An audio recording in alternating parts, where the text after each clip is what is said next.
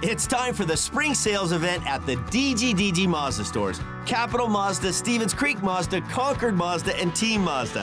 Hey, it's Shondell Grand. And right now, we've got a huge selection of brand new Mazdas with exciting spring incentives across our entire lineup.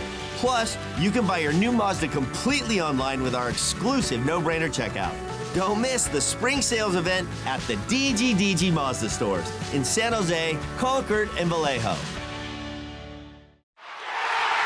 Coming to you from the heart of Silicon Valley, This is CUDA Confidential. the official podcast of the San Jose Barracuda, AHL affiliate of the San Jose Sharks. Now, here's your host, Nick Nollenberger. Hey Barracuda fans, Nick Nollenberger here. In this episode of CUDA Confidential, we'll recap the week that was with highlights, and we'll be joined by Barracuda video coach and operations manager Nick Gialdini. Since the last time we spoke, the Barracuda played just one game on Saturday in Las Vegas at T-Mobile Arena against the Henderson Silver Knights. At 4:22 of the opening period, rookie forward Ozzy Wiesblatt found fellow rookie Scott Reedy, and Reedy would fire one in to give the Barracuda a one to nothing lead. For Reedy, his fifth of the season. Barracuda may have numbers back the other way. Here comes Ozzy Wiesblatt. Oh, to the near side. Shot. They score! Scott Reedy down the right wing side gets a feed from Ozzy Wiesblatt, the teenager, and Reedy puts it off the post and in on the short side. And the Barracuda draw first blood. The time of the goal at 4:22 of the opening period. And for the rookie Reedy, he's up to five goals on the year. But then Kyle Topping was called for four minutes for high sticking. And on that four minute power play, former Sharks prospect Danny O'Regan would light the lamp for his team leading 13th of the year to tie the game up at 1 1. Sawchenko, another good save by 36 and White. Now O'Regan winds up, he scores.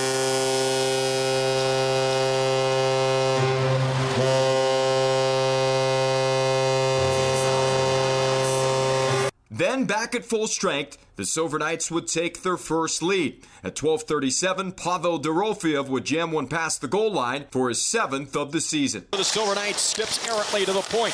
Played back along the right wall. Dorofeyev near side Hayes fakes the shot, works towards the dot, lines up. The save is made. It was behind Sawchenko.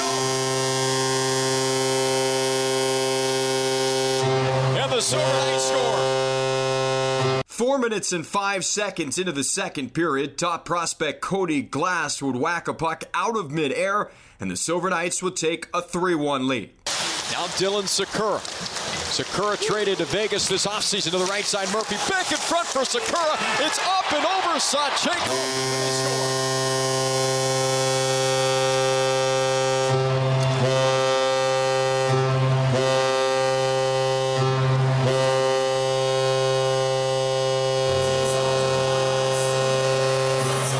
And that puck just rolls straight up, up and over him. He watched it go over him and then knew it was behind him, and at that point it was too late. Less than two minutes later, though, Maxim Letunov would make it goals in back to back games in three of his last four as he'd light the lamp for the 12th time this season, matching his career high, in which he set over the last two previous years. To the right wing side for Merkley. His shot blocked. Karen back in front. Shot. They score! Maxime Letunov sneaks one under Oscar Dansk, and the Barracuda respond five minutes and 40 seconds into the second period. Down by a goal going into the third period, Dorofeyev again would score for the Silver Knights at 2.05 to push Henderson's lead back up to two. Side of his reach. Recovered though by the Silver Knights. Here's a chance right on the doorstep. this. score. But then on a 5 on 3 power play, Wiesblatt, who picked up the primary assist on Reedy's goal back in the first, would score on the power play after Oscar Dansk had made save after save. Wiesblatt finally beat the veteran netminder. Boards. Barracuda have an opportunity here. Wiesblatt put it towards the mark tip, just wide hall blocked. Back in front, and what a stop there by Dansk as he kicks it away from a bid by Letunov. Back for Wiesblatt to the back door. Dansk with another 10 bell stop.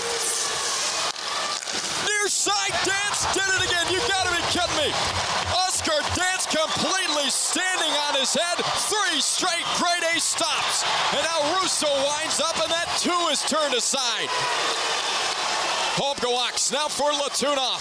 To the near side. Holmgawaks whipped on the shot. Wiesblatt point blank. He scores! Unfortunately, down by a goal, the Barracuda were forced to pull their netminder Zach Sawchenko, and in 1931, Jack Dugan sealed the 5-3 win with an empty netter. Run into on that far side boards, jam back down low, Handemark lowers the shoulder, 40 seconds remaining here. Silver Knights don't mind burning some time below the end line. Came free for a moment. Letunov had it. It was just outside of his reach. And here come the Silver Knights. Empty net bid. They score.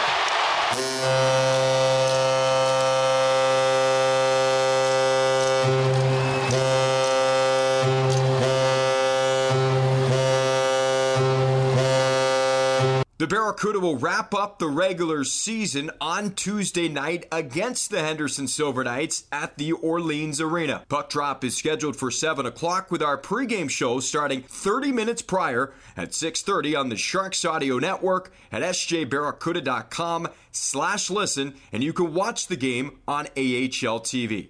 When we come back, we'll be joined by Barracuda video coach and operations manager Nick Gialdini.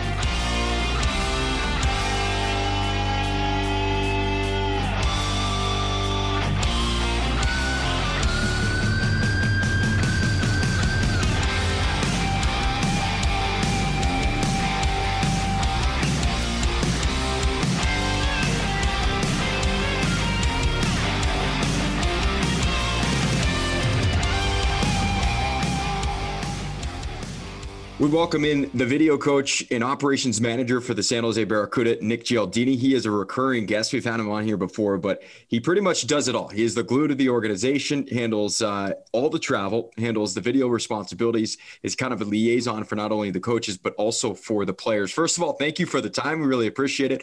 Always enjoy having you on because I think you have a unique perspective and you provide so much for the team. It's fun to kind of allow for fans to dive into exactly what you're doing it's been a unique year to say the least. We can go all the way back to training camp in Arizona and everything that went into that. Walking from the hotel over to the rink, the guys were changing out of a locker room that was a wedding tent. An incredible experience. I don't think any of us hope we ever have to go through again. But for your role being not only the video coach but also the operations manager. So you're dealing with hotels you're dealing with buses you're dealing with flights. This year not as many flights. Take us into that experience for yourself and, pull back the curtain a little bit for us. What was it like conducting training camp out of state and, and just dealing with everything that went into what was a very unique start to this season? Yeah th- thanks for having me. It's always fun jumping on with you. But uh, i mean i think you hit it right on the head there. It has been a unique year um, you know, people always make jokes about being able to write books or create movies out of some of the experiences one day, but I think this is probably a, a season we could for sure go through and, and have multiple chapters worth of material. Um, Arizona was quite a quite an experience. You know, I think uh, a lot of the staff and most of the players were on the road for almost near 60 days. Um, you know, definitely north of 50. I got in there a few days after Christmas. Um, a couple of the players were there before Christmas to start quarantine. Um, you know, some guys flew in a little bit later just to be straight into Barracuda training camp, but it was uh, it was interesting experience getting everyone in and um, with the Sharks being in Scottsdale, you know, it was it was close, but not right next door to where we were in Chandler. So we still had guys pulling double duty. You know, I was driving back and forth every day for Sharks practices and making sure the CUDA guys have what they need. It was uh, pretty interesting, but I think I think you know everyone bought in and no one really complained because everyone knew what kind of crazy situation we were in and scenario. And um, I mean, I think it goes the, the, the perfect place to start is is just having our quote unquote locker room was a giant wedding tent in the back of the rink. Um, you know, the the Chandler rink that that was home for a couple months for us. They were awesome. Um, their staff was great. You know, very accommodating for us. But you know, it was a it was a normal practice rink. You know, operating every day with customers and public session and um, figure skating, youth hockey. You know, they they didn't shut the doors just because we were there. So we had to work hand in hand with them, and that started with building a big 30 by 30 wedding tent in the the back parking lot, and um, you know having the guys get dressed out of these rolling racks that the equipment guys spent quite a lot of time with rolling in and out of the building every day because we couldn't lock the tent. So um, it was just kind of one one crazy thing after another. But that that I think was the the biggest eye opener as, as to how our training camp was going was was seeing these guys kind of work out in the parking lot because we had to be outside and distanced, and then getting dressed in this tent. You know, we had a uh, portable toilet outside for the guys to, to move. You know, it was it was far from luxury, but it definitely got the job done. Um, and for sure, it was a good bonding experience for everyone, kind of starting with this crazy experience together.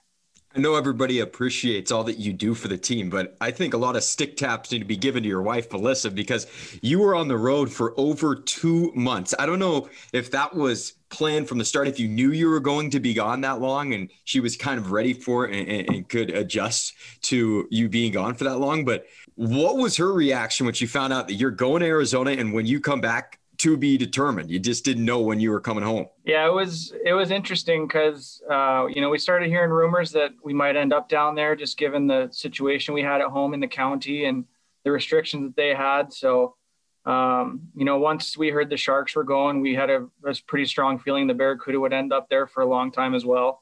So, uh, you know, it was a little different situation for us than a normal year, obviously, but especially this year because we found out in December that we were going to have a, a kid coming up here this year. So, you know, about two or three weeks after we find out that she's pregnant, I tell her like, "Hey, I'm I'm going to Arizona." And it's like, "Oh, for how long?" Well, I can't really tell you how long because we don't know. It's it's going to be more than than what uh, what we're used to for a trip, but um, you know, she she's always been good uh, with me traveling. I've been doing it even even before being with the Barracuda. I was traveling with youth hockey and stuff, so it's a pretty normal part of our lives now. And um, you know, we always joke at the end of the summer that we're starting to get sick of each other, so it's a good time to start traveling and get out of the house every once in a while again. So. Uh, this this situation was a little bit backwards. She was definitely ready for me to come home, and um, you know I was ready to come home too. But she was great the whole time. I guess the heart grows fonder when you're apart. You're gone for two months. You're, you're going to certainly be excited to be around each other. So you finally get the season off the ground. You play some preseason games. You were in Southern California and then you're in Las Vegas. So your first experience against the newest members of the Pacific Division in the Henderson Silver Knights. We get through our first game, and then halfway through the second game, all of a sudden the officials are sending each team back to their locker rooms. There was a COVID positive and you dealing with hotels and dealing with travel, all of a sudden on the fly, you've got to pivot and get everybody a hotel room for at least that night and for the next couple of nights as we kind of sorted everything out. Walk us through that story. I'm sure you were uh, you were sweating, but you figured out how to get it done. But walk us through all that went down and how you found out there was a positive test and what you started doing once you found out. Yeah, just uh, you know, my my typical day-to-day job it's it's not bad when you have to plan travel for the guys you know you go for four or five day trips but um, considering we were on the road for you know 50 whatever days it was it was a little more unique as far as you know basically bouncing instead of from home to hotels you're going from hotels to hotels you know you have more bus communication you have to do. It's a little more um, tedious work but yeah it was uh we were in Vegas and we were traveling um, a little bit heavy as far as the body count goes. We had some extra players at, at CUDA camp, um, you know, different situations with players from juniors that their seasons weren't started yet. So they were able to come down and skate with us. So I think, um, you know, most normal trips in a, a, regular year, we're traveling with 24, 25 skaters. For this, uh, this Vegas trip to start us off, we had I want to say 30, maybe 32 skaters plus our full staff and a couple, uh, couple uh, people from the management department. So, um, yeah, when you when you hear that you're not going to be able to travel back to Arizona that night after the game like we planned, we're going to have to pivot and find rooms for 50 people. It's uh, you know a little bit daunting of a task. So, um, first first thing that happened, I think, is second intermission. All the guys are are coming back in um, after starting to go towards the ice for the third. And, you know, we start kind of hearing the rumor that there was a positive test. And the first thing you go for is, okay, well, is it their team or is it our team? Oh, it's our team. All right, who is it? Is it a forward, a D, a goalie? And at this point in the season, um, we hadn't had much COVID experience yet. You know, I think um, the, the amount that all teams have learned between now and then is is just a thousand times more knowledgeable than what we started with. We didn't really know what we were dealing with. Um, you know, we just loaded up locker rooms like usual. We separated stalls to to adhere for social distancing, but we didn't really plan seating arrangements for the bus. We didn't really plan seating arrangements for the the locker rooms, and uh, so we ended up having a goalie that tested positive, and he was in the locker room with all goalies and all D. So just by uh, contact tracing, that took out, I think it was 8D and all three of our goalies right there. So, um, you know, big learning lesson from from that experience. But um, our our trainer Will Leonard told us, you know, we're not traveling back. I think it was a, a four or six hour bus ride back to uh, Chandler from Vegas. So he said we're not going on the bus. Obviously, you don't know the extent of the COVID exposure at this point, so you just want to make sure you're um, crossing all your T's and dotting all, all, your I's, making sure you, you have everything safe. And, um, you know, we're not going to, to spread any more if, than we already have, if we have already. So I started looking for hotels. Um, the one we checked out of that day, they weren't able to, to fit us back in that night, which was probably a, a small blessing because it wasn't the best location to begin with, which, uh, you know, I, I got some heat for from some of the guys.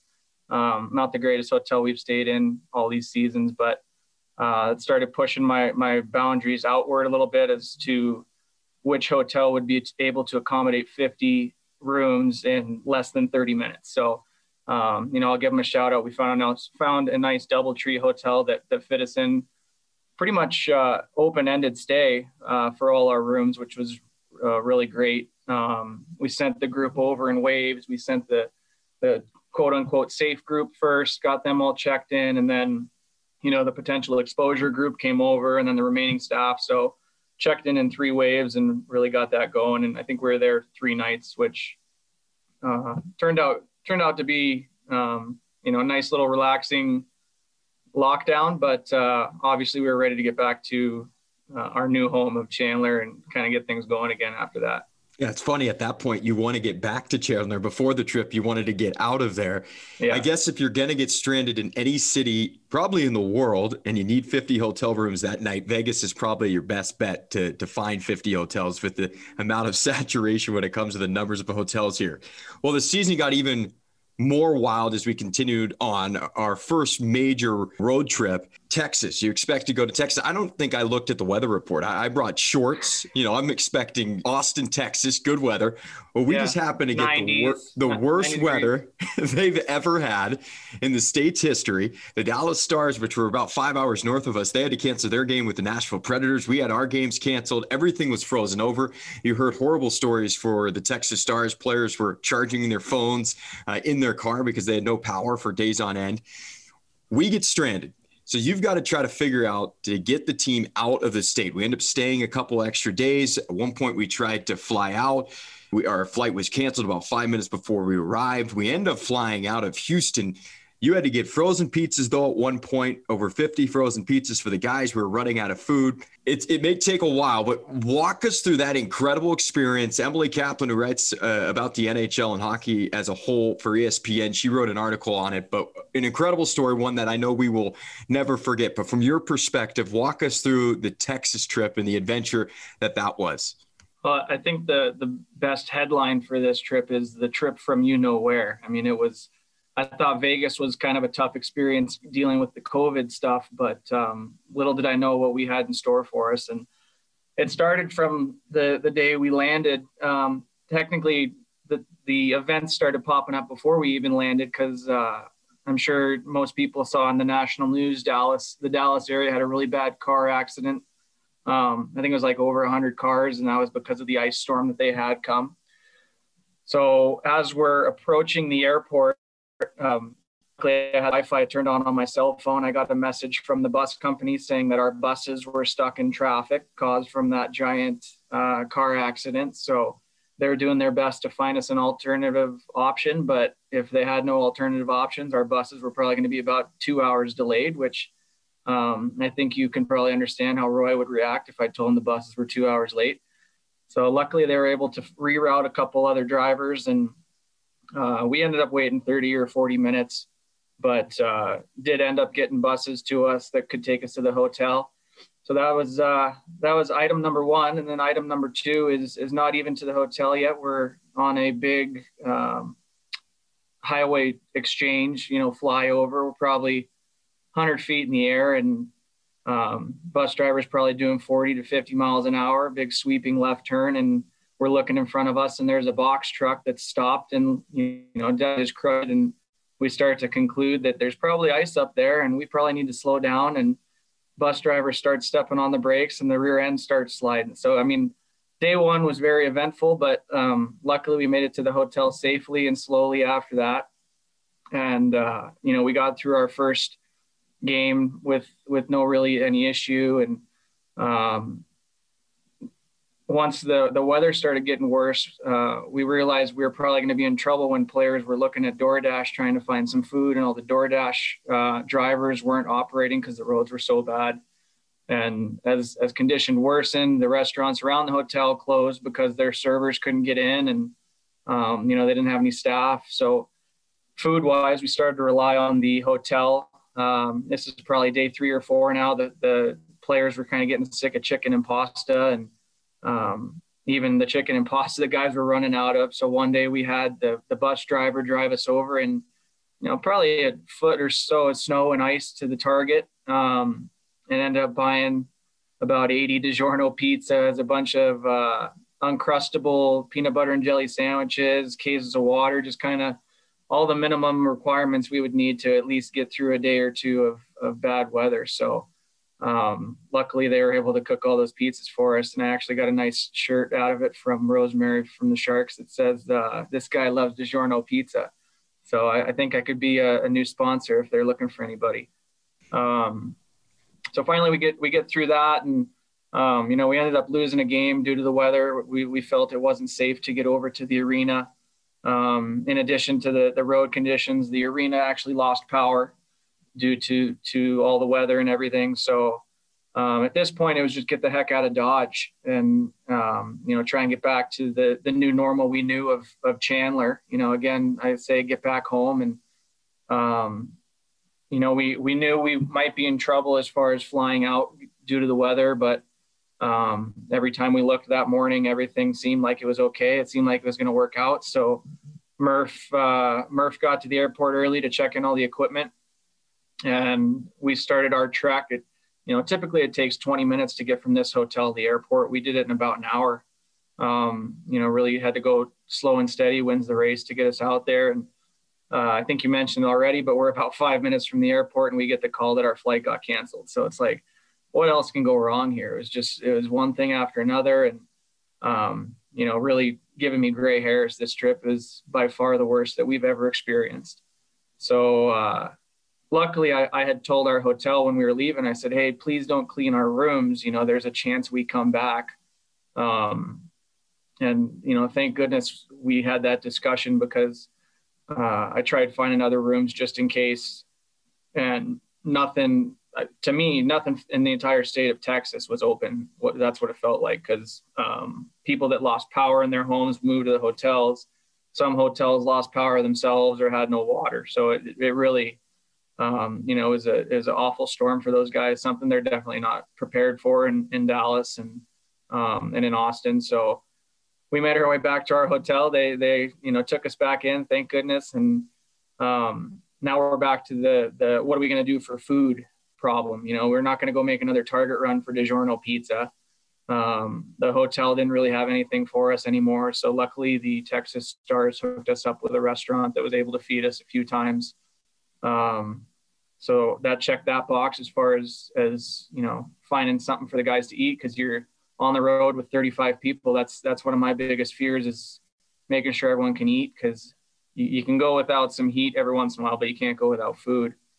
Um, and then you know you, you try and figure out okay what's our next plan to to get back to Arizona. I don't think uh, at this point Austin was going to be an option for us, just given the weather forecast the next few days and the flight options. So um, you know we found a plan that would get us out of Houston, which is about three hours away, uh, back into Phoenix. and then comes the fear of if we get out there for three hour drive, uh, but the flight doesn't go, then we have no hotels over there. So it was, it was, uh, you know, throwing a hail mary. I think was the way I described it to to the captain, uh, Megs, and I said, you know, we're we're going to go for it here. We're going to try and get out there and hopefully board the flight and take off. But if we don't, you know what, we might be sleeping in the airport. That's just going to be the, the worst case scenario that we'll have to deal with. So, um, knock on wood, thank goodness everything went to plan for that whole thing. But I think that was the first thing that went to plan that entire trip with Texas. And then we found out halfway to Houston that Tucson had a COVID issue themselves, and we were not going to play the games. So you had to figure out basically flights home from Arizona back to San Jose as we got to return home a little bit early, earlier yeah. than expected. It, it was almost a relief to like, okay, we don't have to go play these games. We get to go home. But then comes the panic of, well, eight hours ago, I booked 35 people to get back to Phoenix. Now, how do we get everyone to San Jose? So, um, luckily, the the hotel that we had there in Chandler was was really accommodating for us, considering we were there for over a month. You know, they they knew everything we needed and how we operated. So I, I called them another situation of calling in a hotel and saying, Hey, can you fit in 40 people? Cause we weren't planning to stay there that night. Um, and they took us in so we could fly everyone out the next day from Phoenix. That was, uh, it worked out good, you know, being able to cancel those games. Well, we joked too, which was which was pretty classic. You were at the hotel so long it changed names. We left, we came back. It was a different management group, a different named hotel. We had different keys, but the same facility. It was uh, it was pretty incredible and pretty funny as well. And I knew that we had a uh, we had a situation on our hands when players who played junior hockey in Brandon, Manitoba, and Moose Jaw, Saskatchewan, their faces were white after we got over that that overpass, and they were concerned about the weather. I, I knew we were into into something when those guys guys were were looking uncomfortable as well. We're talking to Nick Gialdini, video coach, operations manager for the Barracuda. All right, last question for you. We can wrap up here. I know we've had you on quite a few times, so we, have allowed for fans to understand a little bit more about what you do from a video coaching standpoint. But if you will, kind of give us a cliff notes on, you know, we heard what you do from an operations standpoint, but what are you providing for the coaching staff on a day to day basis? I, I think. Uh as our staff has worked together, you know, more and more over the last few years, it's it's changed a little bit because they've become a little more self-sufficient as far as um, you know getting their own data and stuff. But I think step number one is is pre-scouting for our upcoming games. Um, you know, you, you check the schedule, you see what games you have coming up this week cut a game of special teams or two for for Bones to go through and watch their power play or, or Chaser to go through and watch their PK so they know what we're getting ourselves into coming up. Um, and then you know Roy watches the five on five stuff this season for that pre-scout. Um, I think that's kind of step one for me. And then uh, in game, you know, I'm I'm clipping everything. I'm clipping the breakouts, four checks. Um, if I see anything kind of out of the ordinary that I think we need to check out, um, you know, I'll clip that so we can watch in intermissions. And the coaches can, after the game, take all these clips and start making their meetings, whether it's a team meeting or if they want to meet with someone one on one and kind of show them some areas where we thought they did stuff really well or if, uh, areas they need to improve or get inside, whatever it, it may be. Um, but really, I think that the majority of my job on the video coaching side is just making sure that coaches have the, the tool as easily accessible as possible. That way they can um, relay their messages clearly to the players and kind of show them what they see or, or don't see but want to see. Well, we can't thank you enough. I think we could talk for hours because the the amount of stuff that you do for the team, it's a laundry list in itself. The stories and the adventures that you've been through over your time with the team, we could talk for hours and hours. But uh, Awesome stuff, man. Thank you again for coming on. You know, Nick is a local guy. He's a guy who's a direct product of his environment with the Sharks being in town. A guy who played for the junior Sharks, went through the system, has coached at Sharks Ice, has coached youth programs, has played for San Jose State. So he is local through and through from San Jose and a great reflection of, of a guy who started young playing and now has turned it into a career and does a tremendous job for the team. But um, we'll get you on again maybe during the off season and we'll dive into some of uh, these stories even more. But thanks again for the time, man. We appreciate it. Sounds good, dude. Anytime. We'll uh, we'll have to record one from the golf course this summer. That's to do it for this episode of CUDA Confidential. A big thank you to Barracuda video coach and operations manager Nick Gialdini. Again, a reminder the Barracuda are back on the ice to wrap up the 2021 regular season on Tuesday in Las Vegas against the Henderson Silver Knights. We'll have pregame coverage starting at 6.30 on the Sharks Audio Network at sjbarracuda.com slash listen. And as always, you can watch the game on AHL TV. I'm Nick Nollenberger, thanking you for listening and saying so long until next time.